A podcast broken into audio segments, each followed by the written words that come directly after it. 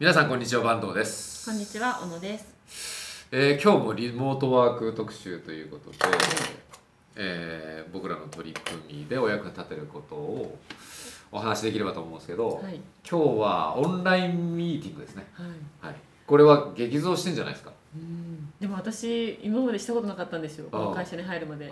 びっくりしましたよ初めに。なんてこんな最先端な画期的な。えーと思って画面でミーティングできるのうん。会いたいよなってはいはいはい。最初は思ってたよね。思いました。そんなできんのかなみたいな、うん。うん。今は？今は楽。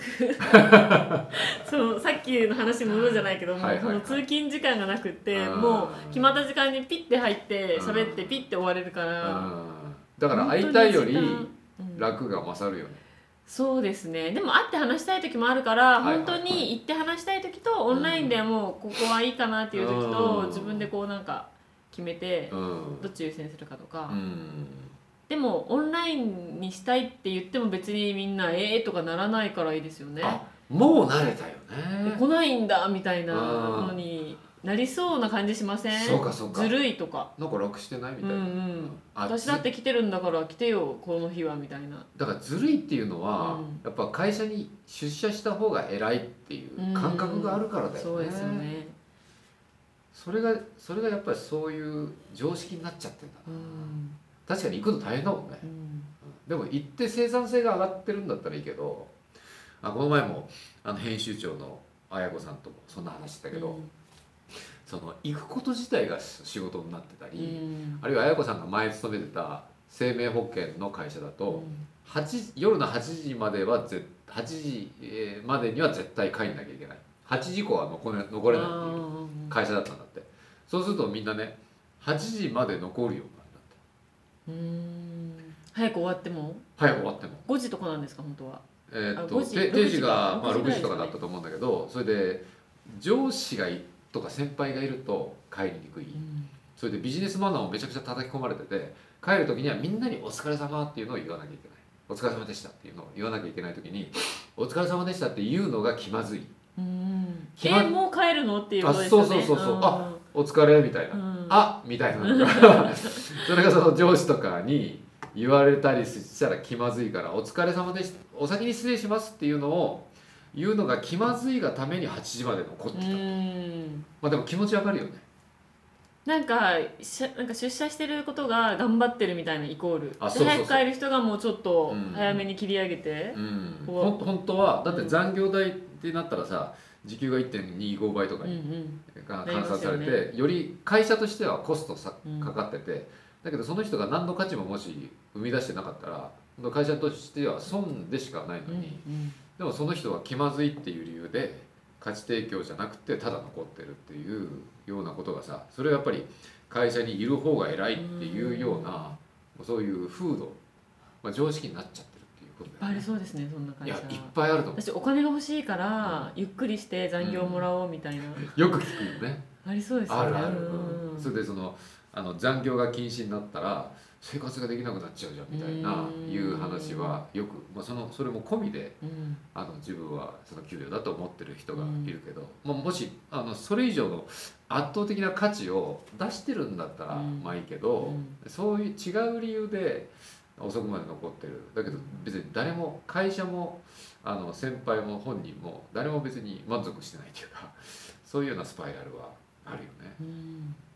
ということで、えーオンラインミーティングっていうのは、えー自分の幸福度も、まあ、上がりやすいし、まあ、会いたい時は会ったらいいけど、うん。その会わなくても済む時はもっとあの効率よくていいんじゃないかっていう話をね。はい。なうちも今あの取引先の方とミーティングさせていただく時は、えーオンラインですることとその直接お会いしてすることと、まあ、分けたりそれを組み合わせたりしてることが多いんですけど、まあ、オンラインがまあ劇的に増えたのでそういう意味では僕もオフィスにいながら打ち合わせすることがすごい増えたんですね。で、えー遠方の、えー取引先の方とかはそのわざわざ行くと、えーわざわざ行ったからにはやっぱり30分で打ち合わせが終わらせられないよなみたいなうんお互いにそういう気持ちになって、まあ、雑談も込みで1時間半とか2時間とか喋ったりするんだけどだけど本当は30分で終わるような仕事だったら、でそれを2週間後に合わせてうん。わざわざその行くっていうことじゃなくて、うん。もう今日とか明日とかやっちゃった方がよくって。だそういう意味ではその進捗の確認とかちょっとしたやり取りはオンラインにしながらうん。本当ガツッとあってじしっかりディスカッションしたり、まあ、ワークショップをやろうっていう時は会ってするみたいな風にした方がおお互いに効率が良くなるんですよね。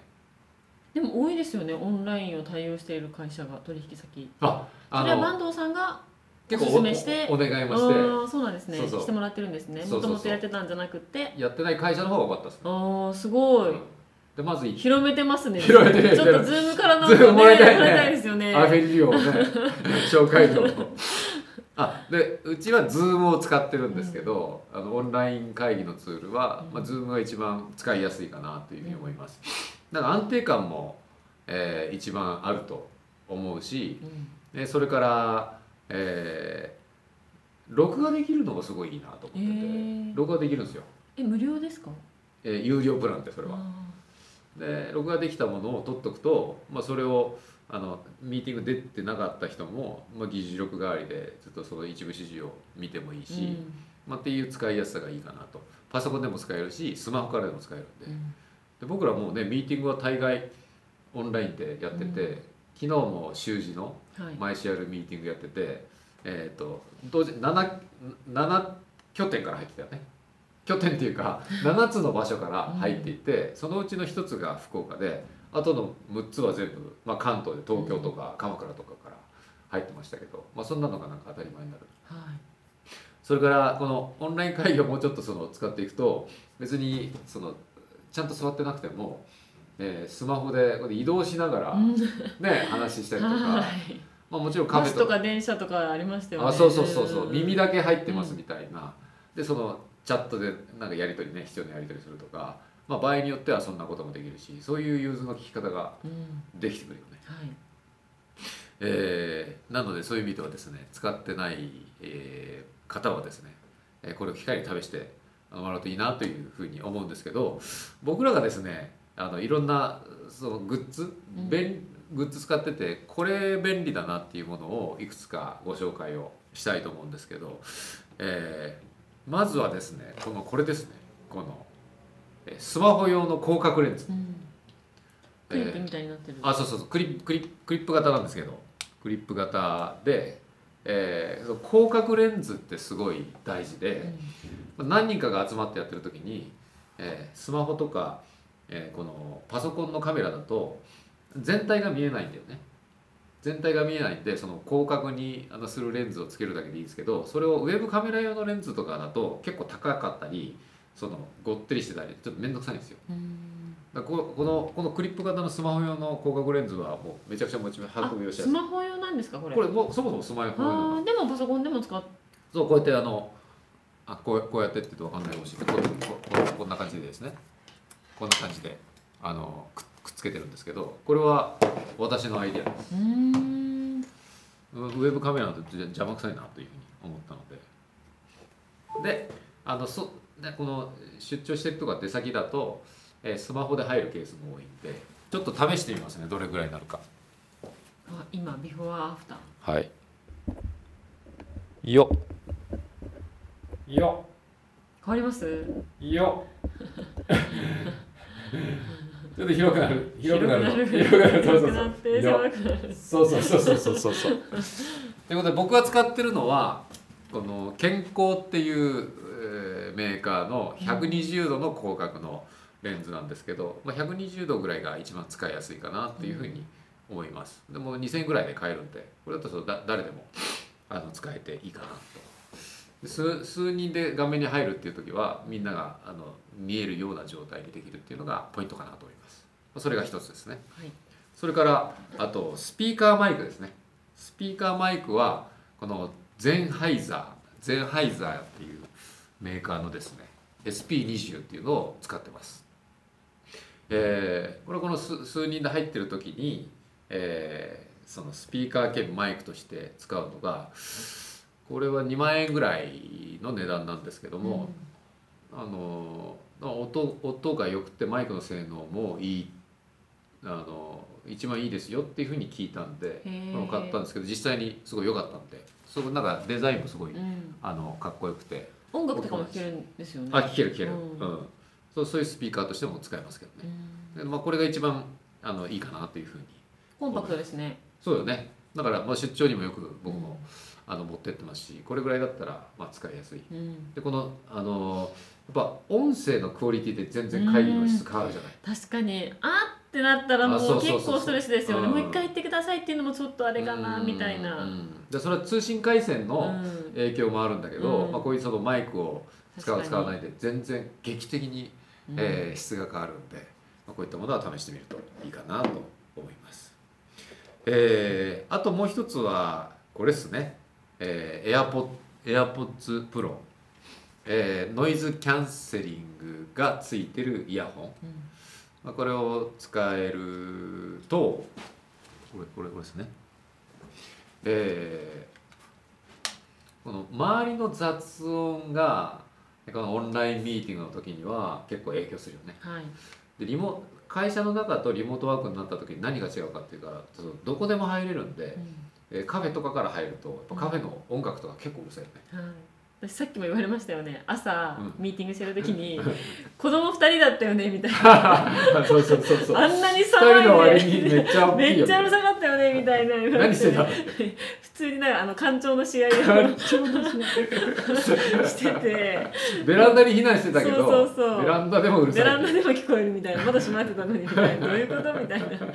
そうそうそういうこともあったりするんで。なので、えーそういう時にまあねごあの経済の話はそれほどでもなかったけど、うんうんそのとあのカフェはバカにならないね、うん確かに食器の音とかも本当あ意外とね。雑音とかカチャンカチャンと聞こえますよね。うんそうね。あとは今日あのあやこさんがルンバルンバ大丈夫ですか？うんみたいなこと言ってたけど、うん。えーでノイズキャンセリング機能っていうのは自分が集中できるっていうメリットがあるんだけど、同時に周りの音をカットしてくれるんでこのオンラインミーティングでつながってる時に聞いてるこちら側がその,、えーのその相手のカフェにいる人たのその周りの雑音を消してくれるんで聞きやすくなるんですよね。うん。なのでそういう意味ではすごく使い勝手があのいいかなというふうに思います。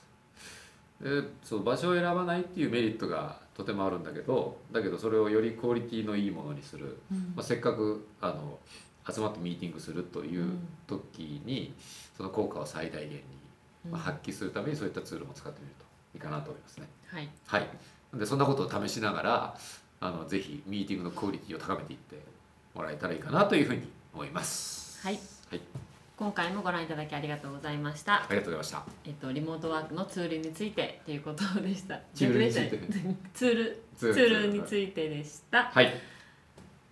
以上です、またよろしくお願いします。